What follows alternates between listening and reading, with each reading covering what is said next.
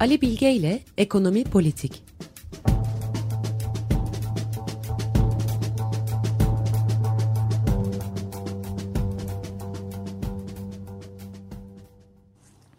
Merhaba Ali Bey, günaydın.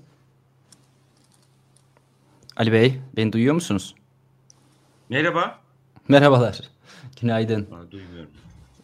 Şu anda duymuyor musunuz beni? Günaydın Özdeş. Günaydın. Sesim Sesimde geliyor bir mu? problem yok değil mi? Ee, sizin sesiniz gayet iyi geliyor bana. Tamam. Ee, Can'la beraberiz. Merhaba evet, Can. bugün Can da var. Günaydın Ali Bey, merhabalar. Sesinizi duymak güzel. Aynı şekilde özlemişiz. Ömer Madra'dan haberleri e, dün aldım ben. E, iyi Hı hı. seyrediyor. Herhalde yakında Evet. bir araya gelebileceğiz. Evet. E, geçmiş olsun dileklerimizi buradan tekrar iletelim. Evet efendim. Ve Şimdi bugün ne günümüze dönelim. konuşuyoruz? Evet. Ya artık geçen haftanın e, başlığı ekonomi ağırlıklıydı malum. Hı hı. Ee, o ba- ba- bağlamda bir şeyler e, söylemek isterim. Ee, biliyorsun yani e, bizim aylardır hatta yıllardır Can da çok iyi bilir. e, bu tür gelişmelere ilişkin erken söylediklerimiz vardı. E, e, pek çok hususta da yani çarşambanın e, perşembenin gelişi çarşambadan belliydi.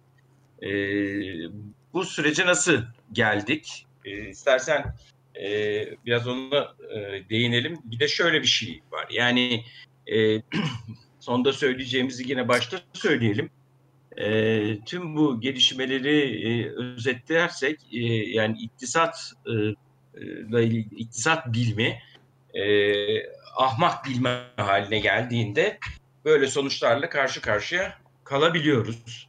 Biliyorsun ahmak bilmi diye bir program var e, televizyonlarda. E, burada ahmak aklını gerektiği biçimde kullanma yeteneği olmayan anlamında kullanıyoruz. E, bu programlarda da e, yapıl, yaptıkları insanların yaptıkları akıl dışı girişimler e, komik durumlara düşürüyor. Hatta hasarlara sebebiyet veriyor. E, e, iktisat biliminde ahmak bilmi haline çevirince bunun hasarı tüm topluma oluyor, ülkeye oluyor. E, bu bağlamda e, yaşadıklarımız e, gerçekten e, ibret verici gelişmeler. E, bu e, meseleye nasıl geldik? Biraz da ona bakalım. E, özellikle ülkenin yönetimiyle ilgili gelişmeleri e, göz önünde bulundurarak e, meseleye bakmak lazım. E, bizim e, ülkemizde rejim yani otoriter rejimle e, ekonomi ile e, yani daha öncesinde otoriter rejime geçildikten sonra ekonomi ile demokrasi arasında bir ilişki ortadan var olan ilişki az da olsa var olan ilişki tamamen koptu ve iktisadi kararlar da otoriterliğe uygun bir keyfiyete göre alınmaya başladı. E, rejimin sahip olan kişinin tercihlere göre işleyen ya da işlemeyen diyebiliriz bir ekonomik sisteme sahibiz. Ve e, bu yeni rejimde e, 2018'den itibaren e, tam kurumlarıyla geçilen rejimde iktisadi kurumlar da rejime uygun hale getirildi. E, kurumsal özellikleri e, kalmadı ve daha çok e, saraya göre bu kurumsal vaziyetleri belirlendi.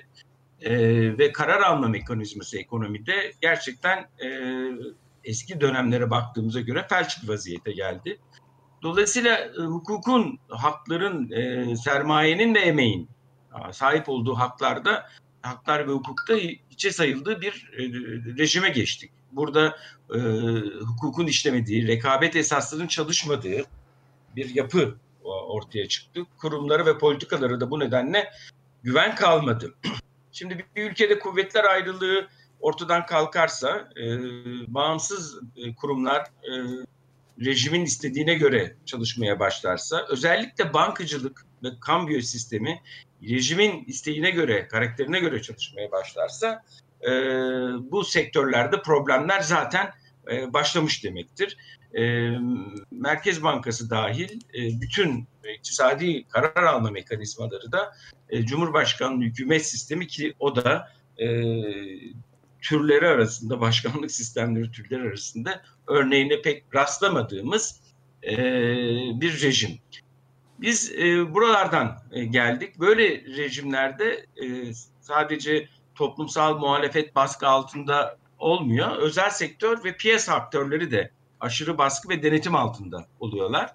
E, yasaların e, ötesinde bir karar alma mekanizmasının olduğu yerlerde veri ve bilgi güvenliği de olmuyor. Hukukun hukuk, güvenilmediği ortamda veri ve bilgi güvenliği de olmuyor. Dolayısıyla uluslararası e, kaideler, sözleşmeler de e, teminat altında olmaktan çıkıyor. Nitekim örneklerini e, pek çok şeyde görüyoruz. Uluslararası mahkemeler ya da uluslararası e, e sözleşmelerin e, geçerliliği yok bugün ülkemizde. Böyle bir teminatlar yok. E bunlar da neye yol açıyor? Yalnızlaşmaya ve ülkenin içeriye kapanmasına yol açıyor. Böyle bir ekonomik sistemde yani kuvvetler birliği varsa e, bunun e, en bu tür ek, birliklerin olduğu, hukukun ve demokrasinin içe sayıldığı ülkelerde ekonomik dirijizm denilen bir kavram devreye giriyor. E, bu da e, ekonomik dirijizm devleti ele geçirenlerin ekonomiyi yönetmesi ve güdümlemesi olarak tanımlanıyor. Türkiye'de de işte Cumhurbaşkanlığı hükümet sisteminin etrafında oluşan bir ve son 18 yıldır buna yandaş sermaye, havuz sistemi, e, devlet eliyle yaratılan e, zenginlik, servetleri oluşan bir kesimle iç içe geçiyorsunuz. E, ve devleti yöneten grubun isteklerine göre piyasa, para, kredi, finans, fiyatlama gibi e, davranışlar e, buna göre hareket etmeye başlanıyor. Ve e, kamu ve özel sektöre böyle bir sistem dayatılıyor. E, bu öyle bir sistemde e, yani otokrasinin, partinin, sarayın tanımladığı çıkarlara hizmet etmek durumunda olan bir e, özel sektör yapısı da karşımıza çıkıyor. Dolayısıyla geleneksel özel sektör ve sermaye çevreleriyle yeni oluşan bir e, sermaye ve servet gruplarıyla karşı karşıya kaldık. İşte devlete ele geçiren grubun girişimciliği üzerine bina edilen bu sisteme ekonomik dirijizm e, diyoruz. Ve e, peki bu otokrasi yani Türkiye'nin içinde bulunduğu rejim e, hangi kaynaklarla geldi. Yani Türkiye'de otokrasi e, bir madene mi dayanıyor? Bakır madeninde dünyada birinci ya da petrol ve doğal gaz enerji kaynaklarının üzerinde mi yükseldi? E, hayır, e, Türkiye'de e, otokrasi borçla kuruldu. E, Erdoğan ve AKP e, 2002 yılında iktidara geldikten itibaren e, çok elverişli bir uluslararası borçlanma e, sistemiyle karşı karşıya kaldı. Çünkü gelişmiş ülkelerde e, ki yaşanan sorunlar e, oradaki getiri oranlarını azalttı ve gelişmekte olan ülkelere daha rahat borçlanma imkanı tanındı. Nitekim geçen haftalarda e, Sayın Kılıçdaroğlu da bu konuyu dile getirdi. Biz de Can da hatırlar e, işte e, bu kaynaklar nereye e, mobilize oldu. Nereye seferber edildi? 18 e, yıl içinde 2.4 trilyon dolarlık bir kaynak harcandığını Kılıçdaroğlu söyledi. Bizim hesaplamalarımızda iktisat çevrelerindeki arkadaşlarımız da önceki yıllarda yapılan çalışmalara baktığımızda bunun 1.3 trilyon doları da inşaat sektörü ağırlıklı olmak üzere e, harcandı ve bu harcanan paralar çoğu borç çoğu e, borç olarak geldi. ülkelerin bilançosunda da aktif ve pasifler var. Borçlar pasifler. Pasifleriniz sizin dolar. Döviz cinsinden olunca e, aktifleriniz de inşaata gömünce yani bunlar yani borç alırsınız ülkeler borç almaz mı? Alır ama bunu döviz yaratıcı ya da aldığınız borcun faizinin üzerinde bir getiri elde edecek bir e, katma değer yaratıyorsanız, bir büyüme sağlıyorsanız o zaman aldığınız borcun yararı var. Türkiye e, bu kaynakları işte e, daha çok inşaat sektörüne e, yatırdı. Bunu da gözümüzün önünde görüyoruz. E, ve bunlar da döviz kazandırıcı işlemler değil. Zaten Türkiye'nin ithalat ve ihracat dengesi bozuk bir ülke. Sürekli cari açıklar veren. Dolayısıyla e, kendi parasıyla da borçlanma yapamayan bir ülke. Çünkü convertible bir para değil. E, siz genelde bu borçlarınızı e, döviz cinsinden yapıyorsunuz, dolar cinsinden yapıyorsunuz, avro cinsinden yapıyorsunuz. Bu şekilde e, büyük bir inşaat sektörü harcamasıyla karşı karşıya kalındı ki dün okudum galiba İstanbul'daki ofislerin yüzde 22'si boşmuş. E, hem büyük bir çevre katliamı, iklim krizine katkı e, bulunarak böyle bir borçlanmayla yaratılan... Özür dilerim ben bunu anlamadım. Sektörü... Ofislerin yüzde 22 boş mu dediniz? Evet. Bu tam ne ne anla ne ofisleri? Çalışma ofisleri. Plazalar Hı. vesaireler gibi. Plazalar. Ha anladım tamam. Yani fazla kapasite var. Bir de Hı. herhalde pandemi nedeniyle de e, zayıfladı durum. Yani böyle bir borç stokuyla karşı karşıya gelindi. 17-18 yıl bunlarla oldu. Ve borçla e, yüksek maliyetlerle e, yaratılan kaynaklar e, bir süre sonra azalmaya başladı. Bunun nedeni ülkenin içinde bulunduğu rejim. Hem iktisadi rejim hem siyasal rejim. Bu yüzden biz e, işte e, başka kaynakları kullanmaya başladık. Yani ne kullandık? İşte kamu kaynaklarına yönelildi. Kredi Garanti Fonu diye bir sistem bulundu. Hazine teminat gösterdi. 2018 genel seçimini biz onunla açtık. E, kamu dengesinde kamu özel işbirliği e, diye bir model getirildi. Bu modelle sözde e, kamu e, kamuya yük bindirilmiyordu. Yine borçlanmak suretiyle e, bu işbirliği sayesinde işte otoyollar, e, köprüler vesaireler yapıldı. Ama bunlara hazine garantisi verildi. Yükümlülükleri e, devlet tarafından üstlenildi. E, ki bunlar yarının e, kamu açıkları, borçları olarak borçları e, eklenecek hususlar. Tabii bunlar bu bu yani betonla illüzyon bir birlikte gelişen bir durum. Yani bir taraftan da işte halkın gözünde var olan seçmen tabanınızı e, bir illüzyon yaratmak suretiyle de geliştiriyorsunuz. Ama bu işin e, gittikçe sonuna gelinmeye başladı. 2018'den sonra bir de rejim tamamen sarayın eline geçtikten sonra e, bir de Londra'daki malum Merkez Bankası Başkanı'nın değişimine yani direkt müdahale ve e, sarayın faizle olan ilişkisi bu işte iktisat bilim açısından büyük bir katliam var. Enflasyon ve faiz ilişkisini yorumlayan e, başkan e, faizin indirilmesini talep etti. E, bir yandan da sürekli e, özellikle 2019'un yaz aylarından itibaren kamu bankaları ve Merkez Bankası ile e, yani Merkez Bankası kaynaklarına başvuruldu. Çok fazla para basıldı piyasaya enjekte edildi. Aynı zamanda işte ardından pandeminin gelmesiyle birlikte e, kamu bankaları ve merkez bankaları aracılığıyla bu e, pompalama devam ederken e, şeyi de kuru da olabildiğince e, dizginlemeye çalışan bir e, Ali Cengiz oyunları sistemi bunları daha önce açıkladık bir sistem kuruldu. İşte bütün bunlar sonucunda yani e, tüm e, dış ilişkiler, içeride yaşanan gelişmeler e, kıt bir şeyin kıtlığına yol açtı. Ve e, müdahalelerle de döviz rezervleri inanılmaz bir şekilde e, eritildi. E, Türkiye'nin Merkez Bankası kaynaklı e, ve e, genel olarak e, bankacılık sisteminin e, ve Türkiye'nin toplam rezervleri e, bugün e, yani gerçek anlamda baktığınızda negatif e, şeylere gelmiş durumda. E, ve gittikçe dövizin kıt olduğu bir ortama girildi. İşte bütün bunların hepsi yani bir yandan e,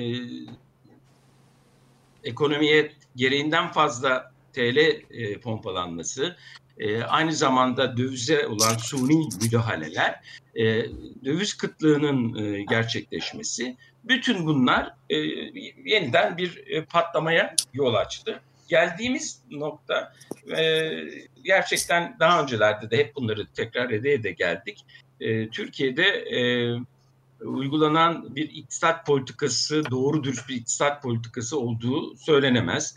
E, ve açıkçası aynı zamanda e, ehil bir e, kadronun olduğu da söylenemez. Çünkü bir aile e, yani ekonomik rejimimizde zaten büyük bir aile grubu var. aileler var ve onun çerçevesinde bir yönetim var. İşin şeyi e, yani ülkenin bu işte e, etrafta yaratılan e, yeni servet sahipleri kenetlenmiş rejim den bir kısmı dış borç aldıkları için bunları da ödeyemez noktalara da geldiler. bu gruplar içerisinde de bunun bunun şeye düşenler var, zora düşenler var. E, ama bir taraftan da işte son e, dönemde, son bir yıl içerisinde ucuz, düşük faiz ve düşük kurdan da e, bu kesimleri e, desteklendiğini görüyoruz. Yani aslında e, bir servet transferi oluyor. Buna Profesör Mustafa Durmuş iki gün önceki yazısında atladığımız bir olguya işaret etti. Başka yazarlar da var. Eritilen dövizin bir kısmı yine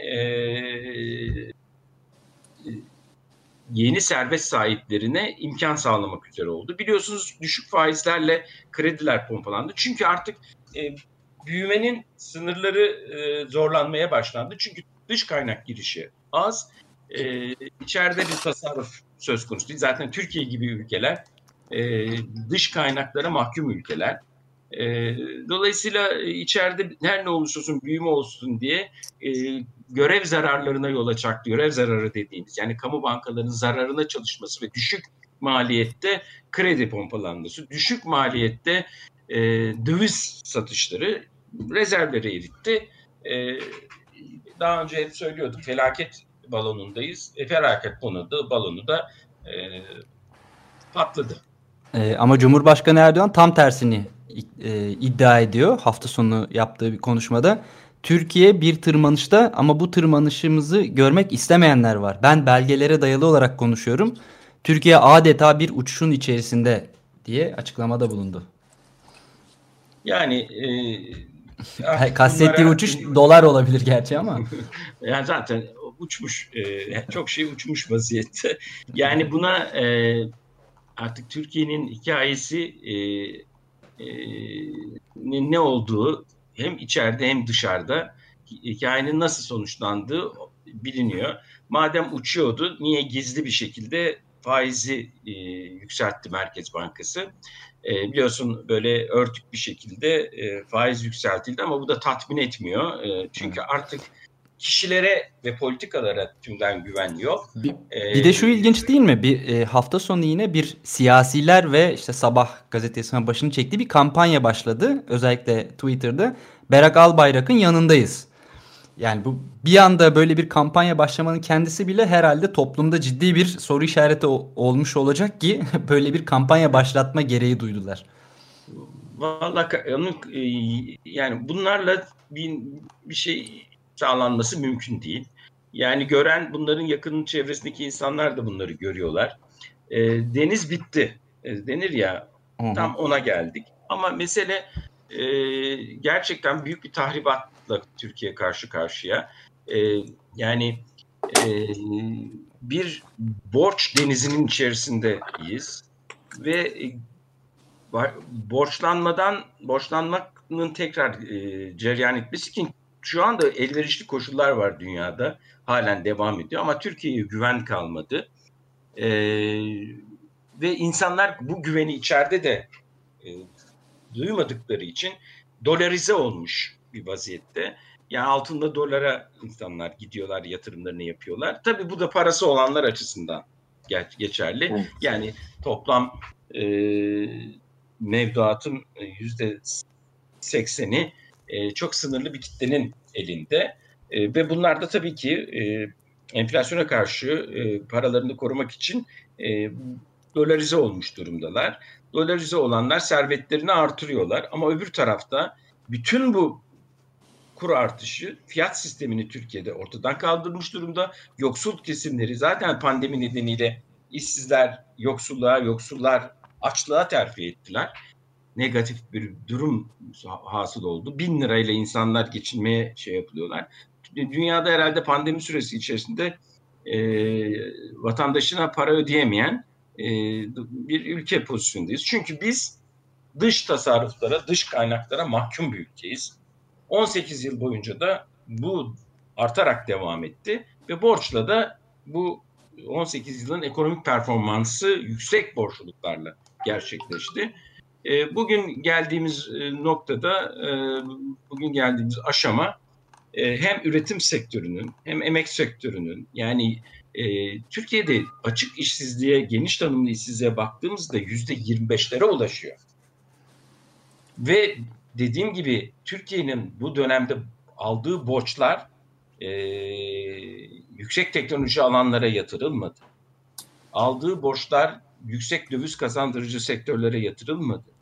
Aldığı borçlarla ihracat kapasitesi ya da üretim kapasitesi artmadı. Türkiye'de kapasite kullanım oranlarının pandemi öncesinde sonuna gelmişti. Yeni yatırım yapılmıyor. Türkiye'de yabancı sermayenin artık sıcağına bir de yalvara yakar olmuş durumdayız. Bıraktık fiziki şeyi. Ve Türkiye içerisindeki sermaye sahipleri de e, bu şeyde e, kimse güvenerek yeni yatırımlara girmiyor. Dolayısıyla istihdam olmuyor.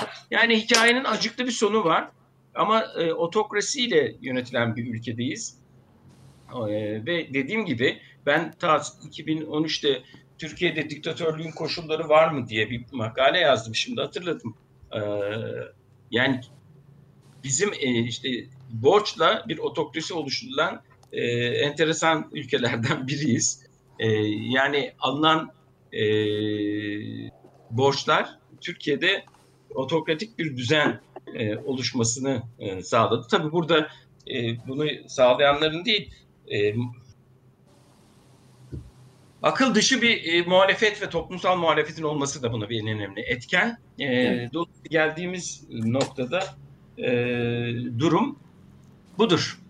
Var mı? Can girmedin. Valla ben sona güzel bir haberle beraber girmek istedim Ali Bey açıkçası. Yani siz deniz bitti diyorsunuz ama e, Mr. Covid'in, Bay Covid'in de hoşuna gidebilecek bir gelişme yaşandı geçtiğimiz pazar günü. Ondan bahsetmek istiyordum. Aşı mı? E, efendim? Aşıyı bulmuşuz galiba değil mi? O, o bunun yanında çok daha önemli bir şey değil. Yani Cumhurbaşkanı Erdoğan, Adalet ve Kalkınma Partisi Cumhurbaşkanı Erdoğan bir dizi e, programlara programlara sadece bir program değil bir dizi programlara katılmak üzere Kocaeli'ye gitmişti. Evet. Ee, orada çeşitli incelemelerde bulundu. Çeşitli açıklamalarda yaptı aynı zamanda. Ve ilk olarak TÜBİTAK mükemmelliyet merkezinde yerli ve milli üretim olan ekskavatör yani kepçeyi incelemiş. Oo. Sadece kepçe deyip geçmeyin. Elektrikli bir kepçe bu. Bildiğiniz hafriyat aracı ama elektrikli. Sonra makineyi de kullanmış kendisi. Kendisi e, Cumhurbaşkanına, Adalet ve Kalkınma Partisi Cumhurbaşkanına eski başbakanlardan ve e, eski meclis başkanı aynı zamanda eski yok şu anda da aynı zamanda AKP İzmir Milletvekili Binali Yıldırım, Sanayi ve Teknoloji Bakanı Mustafa Varank, e, Cumhurbaşkanı İletişim Danışmanı Fahrettin Altun, Kocaeli Valisi Settar Yavuz ile Kocaeli Büyükşehir Belediye Başkanı Tahir Büyükakın da eşlik, eşlik etmiş. Elektrikli ekskavatörü yani kepçeyi kullandıktan sonra basın mensuplarına kısa bir açıklama yapmış Erdoğan. Satışları hızlandırmamız lazım diyor. Gerek içeride gerek dışarıda bundan sonra bu işin pazarlamasına varım demiş. Benim sorum da siz de var mısınız bu işin pazarlamasına? Lazım mı kepçe? Ee, Valla ki, kepçeyi kullanmak için gerekli e, enerjiyi temin edecek durumda değil. Elektrikliymiş ee, efendim bu. Elektrik işte sonuçta e, bizim elektrik santrallerimizde doğal gazla çalışıyor. E, şunu sadece söyleyeyim. iki hafta içerisinde Türkiye'de yaşayan insanlar TL'lerine e, bozdurup TL'lerini dövize şey yaptılar. 9 milyar dolarlık döviz aldılar. E, yani e, e, eskavatör falan alacak halleri yok. İnşaat sektörünün bunalımı burada. E, bunlar e, yani krala çıplak olduğunu e, meşhur sözdür. E, söyleyebilecek cesareti olan yok çevresinde. E, kral çıplak ve parasız. Yani Yatırım tavsiyesi olarak da önermiyorsunuz. Ülke galiba. parasız. Efendim? Yatırım tavsiyesi olarak da önermiyorsunuz parayı kepçeye yatırmayı. Yani şu anda kimse kepçeyle ilgilenecek halde değil. Sadece tencerenin kepçesiyle ilgileniyor. Ee, onunla e, oynayabilirler bazıları ama e, gerçekten e, hem pandemi koşulları altındayız hem e, çökmüş bir ekonomiyle karşı karşıyayız. Önümüzdeki dönemde e, muazzam bir borç ödemesi, borç servisi yapmak durumundayız. Bir yıllık süre içerisinde e, hatırladığım, hatırladığım kadarıyla e, 170 milyar yani Türkiye'nin IMF'nin söylediği senaryo içinde o vardı. E, dolayısıyla e, içinde bulunduğumuz koşullar e, yaşamın zorlaştığı koşullar haline geldi. E, ama kötü e, yönetimin çaresizlik bölümüne gelmiş durumdayız. E, kozmik tarafı e, falan da bitti. E, bir çaresizlik bünyesinde. Bundan sonra yapılması gerekenleri yapılmazsa ki bunda temel şey kadroların değişmesidir ve rejimin değişmesidir. Türkiye hatırlarsın Can yani 2018 e, şeyinden sonra demiştik bu referandum lokomotif bu vagonları taşıyabilecek mi? Evet. Yani ben öğrencilik hayatımdan bu yana çok krizler içerisinde bulundum. Çok da böyle e, iktisadı, iktisat bilimini ahmak bilimi haline getiren insanlarla da tanık oldum yönetimlerde. E, ama e, bu derecede büyük bir borçluluk içerisinde değildi ve bazı kurumlar, e, mekanizmalar çalışıyordu Türkiye'de iyi kötü o mekanizmalarla bir yola geliyordu. Şimdi böyle mekanizmalar yok, böyle kişiler yok. E, dolayısıyla gelinen husus e, çok feci. Yani tek kelimeyle gerçekten çok zor durumda. E, Türkiye'nin bir an evvel yani topyekün e, ekonomisinin de yani 21. yüzyılın ilk 20 yılında beşte birini ıskalamış vaziyette Türkiye e, dediğim gibi yüzde 24'lere varan bir geniş tanımlı işsizle karşı karşıya. Kaynakları bu kadar tasarruf yapamayan bir ülke. Dışa bağımlılığı çok fazla. Burada kepçe yapmışsın, yapmamışsın. Bir de zaten yaptığın şeyler e, yatırımlarla da e, yüksek teknolojiyle çalışan şey değil. Dediğim gibi borçları da betona yatırdın. Betonla bir illüzyon yarattın bu illüzyonun sonuna gelinmiştir. Son noktada bunu böyle söylerim. Evet efendim. Var mı başka Peki, soracağınız? Süremizin sonuna geldik Ali Bey. evet geldik. En kısa ee, zamanda çok memnun oldum Can. Senin ben de efendim sesinizi duymak çok güzel. Aynı şekilde Ömer Madra'ya da bir an evvel beklediğimizi söyleyelim ve bütün izleyicilere teşekkür edelim. Görüşmek üzere. Görüşmek üzere.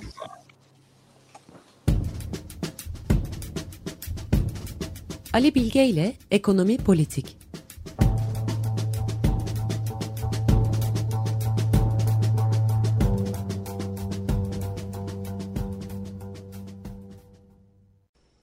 Radyo program destekçisi olun. Bir veya daha fazla programa destek olmak için 212 alan koduyla 343 41 41.